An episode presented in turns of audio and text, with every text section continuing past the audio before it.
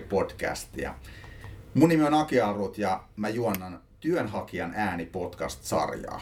Mulla on tällä kertaa vieraana myynnin johtamisen ammattilainen LinkedInistäkin tuttu Tomi Toikka. Tervetuloa. Kiitoksia. No miten on syksy lähtenyt käyntiin? Ihan mukavasti tässä näen, että tekemistä piisaa. Sanotaanko näin? Työn hakemisesta puhutaan tänään yleisellä tasolla.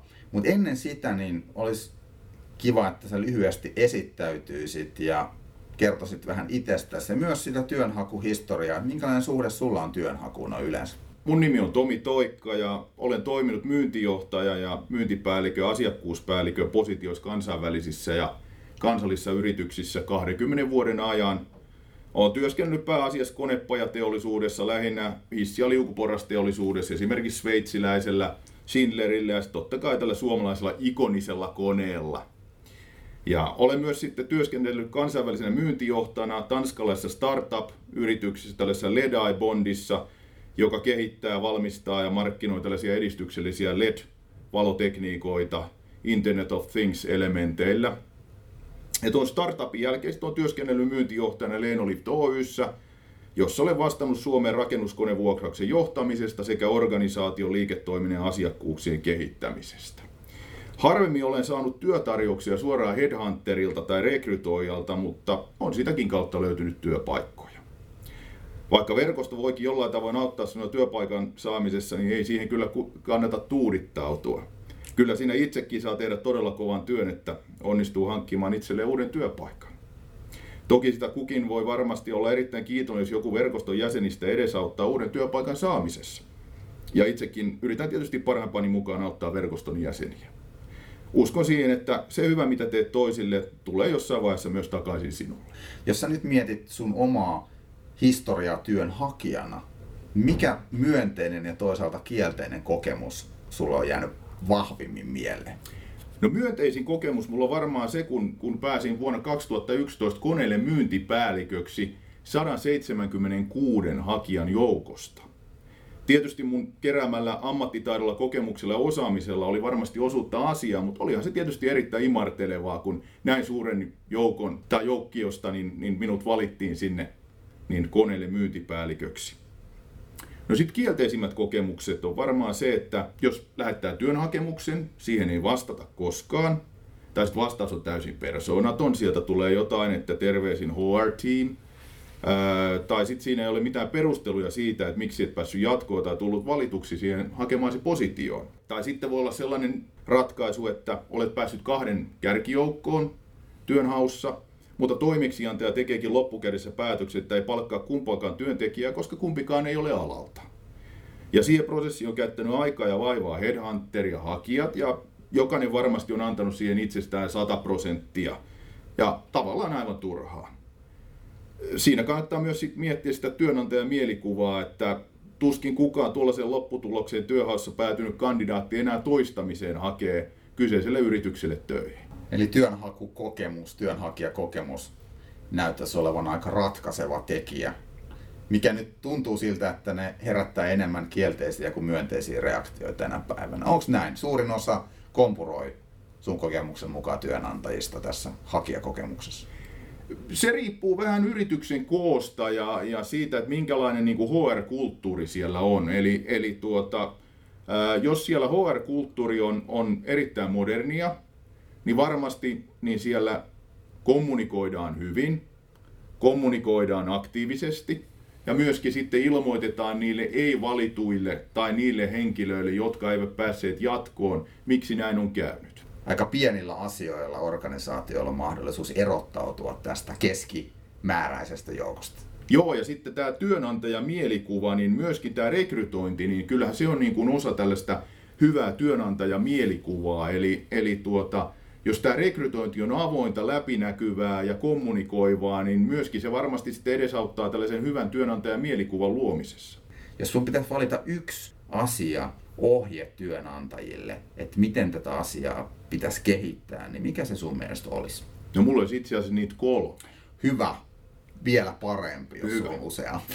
Ensimmäinen olisi varmaan sellainen, että tällaisessa työhaastattelutilanteessa ei lähdettäisi ylilyönteihin promottaisi tätä yritystä työnhakijalle – koska sitä kuulee tapahtuvan aikaa ajoin. Olen kuullut siitä aina silloin tällöin, että, että tällaista tapahtuu ja mieluummin ollaan täysin avoimia ja rehellisiä siinä rekrytointivaiheessa, niin ei tule sitten mitään yllätyksiä, jos tämä valittu henkilö aloittaa työnteon ja, ja sitten osoittautuisikin, että tämä yritys olisi jollain tavalla työkulttuuriltaan erilainen kuin tässä, tässä rekrytointivaiheessa sitä hänelle on promottu. Toinen juttu oli sitten sellainen varmasti niin kuin rekrytoijille, että suhtaudu avarakatseisemmin myös tällaisiin kokeneisiin kandidaatteihin, jotka ei välttämättä ole siltä alalta. Koska niillä voi olla erittäin hyvä track record, asenne ja motivaatio kuitenkin työntekoon. Ja työmarkkinat vaikuttaa ainakin minun mielestäni me edelleen melko konservatiivisilta Suomessa ja preferoidaan alalta olevia kandidaatteja kaikista mieluiten. Ja sitten ihmetellään, kun jollain tietyillä alueilla on työvoimapulaa. Et siinä olisi ehkä myöskin niin kuin tällaista ajattelemisen aihetta. Ja tota, voin antaa sellaisen esimerkin tuosta, että kun olin Sindlerillä töissä, niin meillä oli hissiasentajana leipuri. Ja sitten meidän Leinoliftillä on ollut projektipäällikkönä restonomi. Ja he ovat hoitaneet työnsä aivan siinä, missä muutkin nämä alan asiantuntijat, koska heiltä on löytynyt tarmoja, aktiivisuutta ja motivaatiota työhön sekä palavaa halukkuutta oppia uusia asioita, vaikka eivät olekaan niin kuin alun perin olleet niin kuin alan asiantuntijoita. No kolmas vinkki sitten, mitä mä ehkä antaisin, olisi sellainen, että kommunikoi avoimesti ja säännöllisesti koko rekrytointiprosessin aikana ja myös niinä aikoina, jolloin prosessissa ei tapahdu mitään. Kandidaati on kuitenkin hyvä tietää, että prosessi on edelleen käynnissä. Tällöin myös tavallaan säästät itsesi jatkuvilta kandidaattien tiedusteluilta asiasta ja annat itsestäsi avoimia ja rehellisen mielikuvan. Annat niin kuin tavallaan tälle rekrytointiprosessille kasvot. Ja perustele kandidaateille tekemäsi ratkaisut sekä varsinkin se, että miksi joku kandidaatti ei päässyt jatkoon tai ei tullut valituksi tähän positioon. Tästä yritetään melko usein luista, koska koetaan ilmeisesti kiusallisena kommunikoida tämä asia ei valituille kandidaateille – ja kun se sopiva kandidaatti on kuitenkin jo sitten löydetty. Kannattaa kuitenkin ajatella myös työnantajan mielikuvaa, sillä ihmisillä on tapana jakaa huonot kokemukset ystäväpiirissä ja verkostossaan. Esimerkiksi sosiaalisessa mediassa joku saattaa tehdä tällaisen ylilyönnin, että avautuu siellä tällaista huonosta työnantajan mielikuvasta ja silloin on riskinä, että yhä vähäisempi määrä haluaa tuon jälkeen lähteä töihin kyseiseen yritykseen, jos työnhakukokemus on ollut negatiivinen. Ja Tähän viimeiseen asiaan esimerkki oikeasta työelämästä. Olen aikanaan keskustellut tästä työnhakijakokemuksesta HR-ihmisten kanssa, kun oli paljon hakemuksia, joita heille oli tullut, mutta he ei ollut vastannut kaikille hakijoille. Ja minä sitten kysyin, että miksi ette vastanneet, niin he sanoivat, että kun niitä hakemuksia tulee niin paljon ja siinä on aivan hirveä duuni vastata kaikille hakijoille. Ja minä vastasin siihen sitten, että hei, sehän on teidän duuni, että mitä jos minä en vastaisi asiakkaiden yhteydenottopyyntöihin tai reklamaatioon, mitä siitä tulisi myyntiorganisaatiossa. Ja kun jätät työhakemuksen, niin sehän on vahva indikaatio siitä, että mä haluan teille töihin. Ja eikö se pitäisi nähdä jollain tavalla, että sen organisaation pitäisi olla imareltu jokaisesta työhakemuksesta, minkä ne saa, riippumatta siitä, että onko se henkilö nyt spesifisti just tähän rooliin sopiva? Kyllä, sanotaan niin kuin tällainen työnhakemus, ja työnhakija tietysti yrittää parhaimpansa mukaan myydä itsensä sille yritykselle, jotta hän pääsi sinne töihin. Kyllä. Tuosta mua kiinnosti tuo eka pointti, minkä sä nostit esiin, eli rehellisyys. Maalataan jotain sellaista kuvaa sille työnhakijalle, joka sitten ei välttämättä pidä, pidäkään paikkansa. Mikä sun mielestä on se juurisyy? Miksi niin tehdään? Miksi ei voida sanoa suoraan, että näin, nämä asiat on näin? Mä otan tästä aasin sillan, että muutama viikko sitten Helsingin Sanomissa oli tällainen työ- ja ura niin osiossa sellainen, että, että melko moni työnhakija työhaastatteluvaiheessa puhuu muunneltua totuutta siellä, mutta siinä ei puhuttu sellaista, että tätä voi tapahtua myös toisinkin päin. Eli, eli tuota, niin kun rekrytoija voi jollain tavalla muunnella totuutta, jotta saisi tällaisen halutun, osaavan, kokeneen työnhakijan töihin yritykseen. Eli siinä katsotaan silleen, että, että tällä työnhakijalla on joku sellainen kyky, jotta hänet pitäisi saada siihen yritykseen ja sitten ehkä on jonkunnäköiset tulostavoitteet tai jotain muuta vastaavaa, että yritetään lähes kaikin keinoin saada tämä kyseinen henkilö sitten töihin tähän kyseiseen yritykseen. Rekrytointiprosessin aikana tapahtuu aika paljon osaoptimointia. mikä tarkoittaa käytännössä sitä, että ne henkilöt, ketkä rekrytoivat, niin heidän palkitsemismallit, tavoitteet johtaa siihen, että heidän ei itse asiassa tarvi edes olla kiinnostuneita siitä, että onko se ihminen sitten tyytyväinen lopulta, kun se työllistyy sinne organisaatioon. Että se on muiden ihmisten murhe. Eli kaikki tavoitteet pitäisi mun mielestä kytkeä myös sille rekrytointityypille niin, että senkin kannalta olisi edullista, että mittaroitaisiin esimerkiksi sitä, että kuinka moni niistä rekrytoiduista vielä puolen vuoden päästäkin jatkaa siellä työsuhteessa. Jolloin tuli semmoinen olo, että mun ei kannata ylimyydä, koska jos mä nyt saan sen rekrytoitua sen ihmisen, niin sitten se mun toinen tavoite, eli rekrytoida semmoisia ihmisiä, ketä me saadaan pidettyä siellä talossa, ei toteudukaan. Eli tavoitteen asetannallakin me pystyttäisiin parhaassa tapauksessa mun mielestä vaikuttaa siihen, että, että ne olisi mahdollisimman realistisia sitten myyntipuheet siellä rekrytointiprosessin aikana. Tämä pitää täysin paikkansa ja jos rekrytoijalla on jonkunnäköinen tällainen tulostavoite tässä rekrytoinnissa, niin on joissain tapauksissa keskusteltu siitä, että tällainen virherekrytointi maksaisi yritykselle keskimäärin 60 000 euroa. Jos nyt mietitään sellaista, että, että tällä rekrytoijalla on tällainen tulostavoite, ja sitten tämä kyseinen henkilö esimerkiksi sen kuuden kuukauden koean niin aikana lähtisi pois, niin kyllä se 60 000 siinä on sitten menetetty, jos puhutaan esimerkiksi tällaista konsultatiivisesta myynnistä, niin omasta mielestäni saattaa olla vielä suurempikin se, se summa kuin 60 000. Siinä on kuitenkin perehdytetty tämä kyseinen henkilö siihen työhön, hän on tavannut niitä asiakkaita, joita siellä on, ja, ja tuota, sitten jos tapahtuu näin, että hän lähtee siinä koeajalla pois, niin kyllähän siinä asiakkaatkin ihmettelevät, että mihin tämä kyseinen henkilö sitten katosi tämän yrityksen palveluksesta.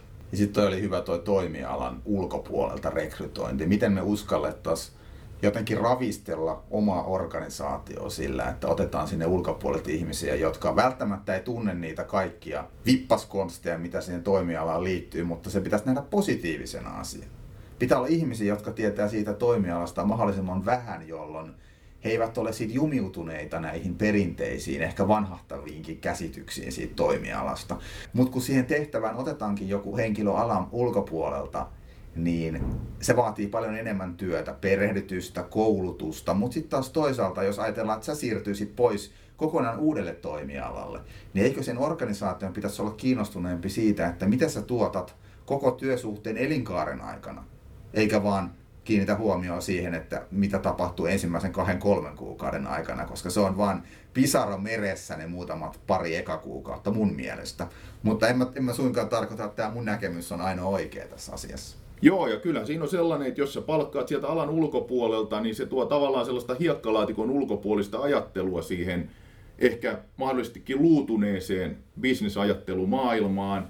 Ja silloin tämä yrityksen henkilöstö ei välttämättä ole niin homogeenista, jotenka se voi auttaa sitten niin kuin tavallaan myöskin sen liiketoiminnan niin, niin parantamisessa ja, ja muokkaamisessa ehkä niin kuin asiakasystävällisempään muotoon. Sitten sulla oli vikana kohtana toi kommunikointi, eli miten me pidetään ajan tasalla ihmisiä sen rekrytointiprosessin aikana. Se on varmasti se niin kuin yleisimmin kritiikkiä aiheuttanut syy, mikä on tämmöinen ehkä pahin hakijakokemuksen kompastuskivi. Mutta mua kiinnostaa ehkä enemmän puhua muutama sana vielä siitä, että sä mainitsit, että ihmiset eivät tai hakijat eivät saa perusteluja sille jatkosta tippumiselleen. Niin yksi syy mun mielestä on se, että ihmiset kommunikoivat kieli keskellä suuta, koska moni aidosti pelkää sitä, että tämä pettynyt hakija riitauttaa tämän rekrytoinnin.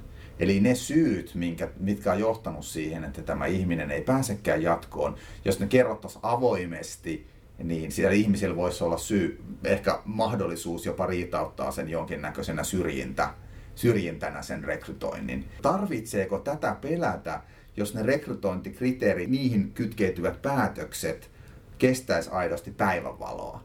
Eli jos ne olisi aidosti laillisia kriteereitä, joita vasten niitä hakijoita peilataan, niin eikö silloin pystyisi täysin avoimesti kertomaan, että minkä takia sä et päässyt jatkoon? Mitä mieltä sä tästä? Kyllä, ja nythän puhuttiin siitä esimerkiksi, oliko se nyt eilen vai toissapäivänä oli uutiset, S-ryhmä on alkanut tällaiseen rekrytointiin, että siellä ei niin ikää ja sukupuolta ilmoiteta ollenkaan. Ja tämä on niin kuin Suomessa niin, niin aika uutta, että Yhdysvalloissa on esimerkiksi tällainen, että siellä niin rekrytoija konsultit voi antaa sellaisen ohjeen, että, että jos sulla on CV, niin älä laita sinne kuvaasi. Ja, ja laita sinne mahdollisimman vähän niin kuin tällaista niin kuin henkilökohtaista tietoa, koska se saattaa sitten vaikuttaa tavallaan siihen niin kuin työpaikan saamiseen tai sitten niin kuin siinä hakuprosessissa eteenpäin pääsemiseen. Ja varmaan nyt niin kuin Suomessakin on sitten niin kuin herätty siihen, niin kuin nyt tässä S-ryhmän, että, että siellä ei sitten niin kuin ikää ole ja sukupuolta, että sen perusteella ainakaan pystytä sitten syrjimään tätä niin kuin potentiaalista kandidaattia. Joo, siitä on sitten käyty aika paljon keskustelua. Myöskin sosiaalisessa mediassa, että, että mitkä ne seuraukset on.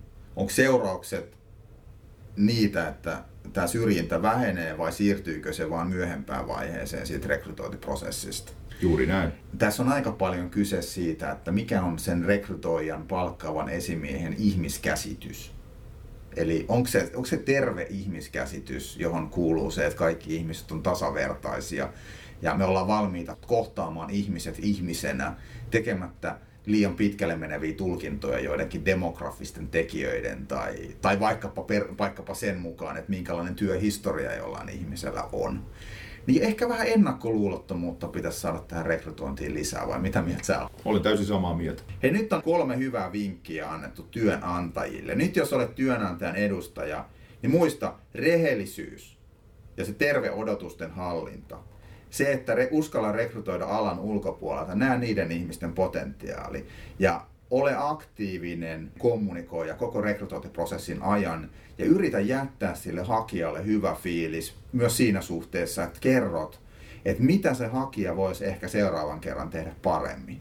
Se on semmoista auttamista, mikä varmasti niin jättää positiivisen fiiliksen. Mutta nyt työnhakijallekin olisi varmaan hyödyllistä tietää, joitain vinkkejä, että mitä kannattaisi ehkä harkita, kun on hakemassa työpaikkaa, niin tuleeko sulle Tomi mieleen mitään tämmöisiä ajatuksia, mitä sä haluaisit jakaa meidän kuuntelijoille? Joo, no mulla ainakin kolme asiaa tulee tässä nyt lähinnä mieleen, että perehdy tähän yritykseen pohjamutia myöden, kun olet hakemassa tätä työpaikkaa. Ja lue se työhakuilmoitus huolella läpi kahteen kolmeen kertaan ja tee itsellesi merkinnät ja muistiinpanot niistä asioista, joita ilmoituksessa on mainittu ja mitä sinulta tullaan mitä todennäköisimmin niin kysymään siinä työhaastattelussa. Mitä olet tehnyt ja, ja tuota, minkälainen on kokemuksesi ja miten itse veisit tätä hommaa eteenpäin, jos sinut valittaisiin tähän kyseiseen positioon. Tsekkaa yrityksen nettisivut, omaksu sieltä kaikki olennainen, mikä saattaisi olla tarpeellista työhaastattelussa. Tarkista yrityksen taloudellinen tilanne. Tämä on erittäin tärkeää. Esimerkiksi asiakastiedosta pystyt tarkistamaan yrityksen taloudellisen tilanteen. Tarkista myös henkilökunnan vaihtuvuus. Esimerkiksi LinkedInissä laitat sinne hakuun yrityksen nimeä ja sieltä otat people, jolloin näet yrityksessä työskentelevät ja aiemmin työskennelleet henkilöt, ellei vähän ole sitten siivonneet tätä vanhaa työhistoriaansa pois. Ja sitten jos satut vielä omistamaan LinkedIn Premiumin, joka kannattaa olla, suosittelen sitä. Tämä ei ollut maksettu mainos, mutta itse suosittelen sitä. Niin sieltä näkee yrityksen työurien keskimääräiset pituudet LinkedIn Premium Insightsista. Ja, ja tämä on erittäin niin kuin arvokasta tietoa, jos niin olet ajatellut, että voisit pidempäänkin olla tällä kyseisellä yrityksellä niin, niin töissä. Haastattele yrityksessä töissä olleita henkilöitä, mikäli tämä vain on mahdollista. Tämä oli niin se ensimmäinen juttu, mikä mulla tuli mieleen. Ja Toinen on sitten sellainen, että pukeudut työhaastattelu oikea-oppisesti, ei mitään hupparia eikä verkkareita, vaan pistät siistit vaatteet päälle ja tulet ajoissa paikalle. Ja, ja vaikka olisit sitten tullutkin siihen lopputulokseen, että homma ei enää kiinnostakaan, niin älä feidaa sitä sovittua tapaamista informoimatta ensin sitä rekrytoijaa siitä, että jätät sentään hyvän kuvan siihen, että se on aika törkeetä, jos tällainen feidaus tapahtuu ja rekrytoijalle ei sitten kerrota sitä mitään ja sitä kuulee tapahtuvan aika ajoin. No kolmas juttu on sitten sellainen, että et älä puhu mitään negatiivista nykyisestä tai entisestä työnantajastasi, ellei sit voi aukottomasti todistaa sitä. Esimerkiksi työnantajan huono taloudellinen tilanne, että senhän pystyy näyttämään ihan lukujen valossa. Ja älä kiroile tai käyttäydy sopimattomasti siellä haastattelun aikana, vaikka sua kuinka jännittäisi tai olisi huono fiilis. Et koita ottaa se haastattelu mahdollisimman rennosti. Kuuntele, mitä sinulta kysytään ja vastaa vasta sitten. Ja sitten valmistaudu tavallaan sitaateissa improvisoimaan sen haastattelun aikana. Että jos esimerkiksi haastattelija saattaa kysyä sinulta, että onko sinulla kokemusta jostain tietystä asiasta työurasi aikana ja sinulta ei välttämättä löydy sellaista, mutta olet esimerkiksi harrastustesi tai luottamustehtävisi ohella saaneet tällaista kokemusta, niin mainitse tämä siinä haastattelussa. Siitä voi olla paljonkin apua. Muista valmistella työhaastatteluun noin 3-6 sellaista kysymystä, joihin ei pysty löytämään vastausta työhakuilmoituksesta eikä se yrityksen nettisivuilta. Tämä antaa sinusta kuvan, että olet aidosti kiinnostunut siitä yrityksestä ja haettavasta positiosta. Jos sinulla ei ole mitään kysyttävää varsinaisen haastattelun jälkeen, se antaa sinusta kuvan, että et välttämättä ole sataprosenttisesti ollenkaan mukana siinä hommassa.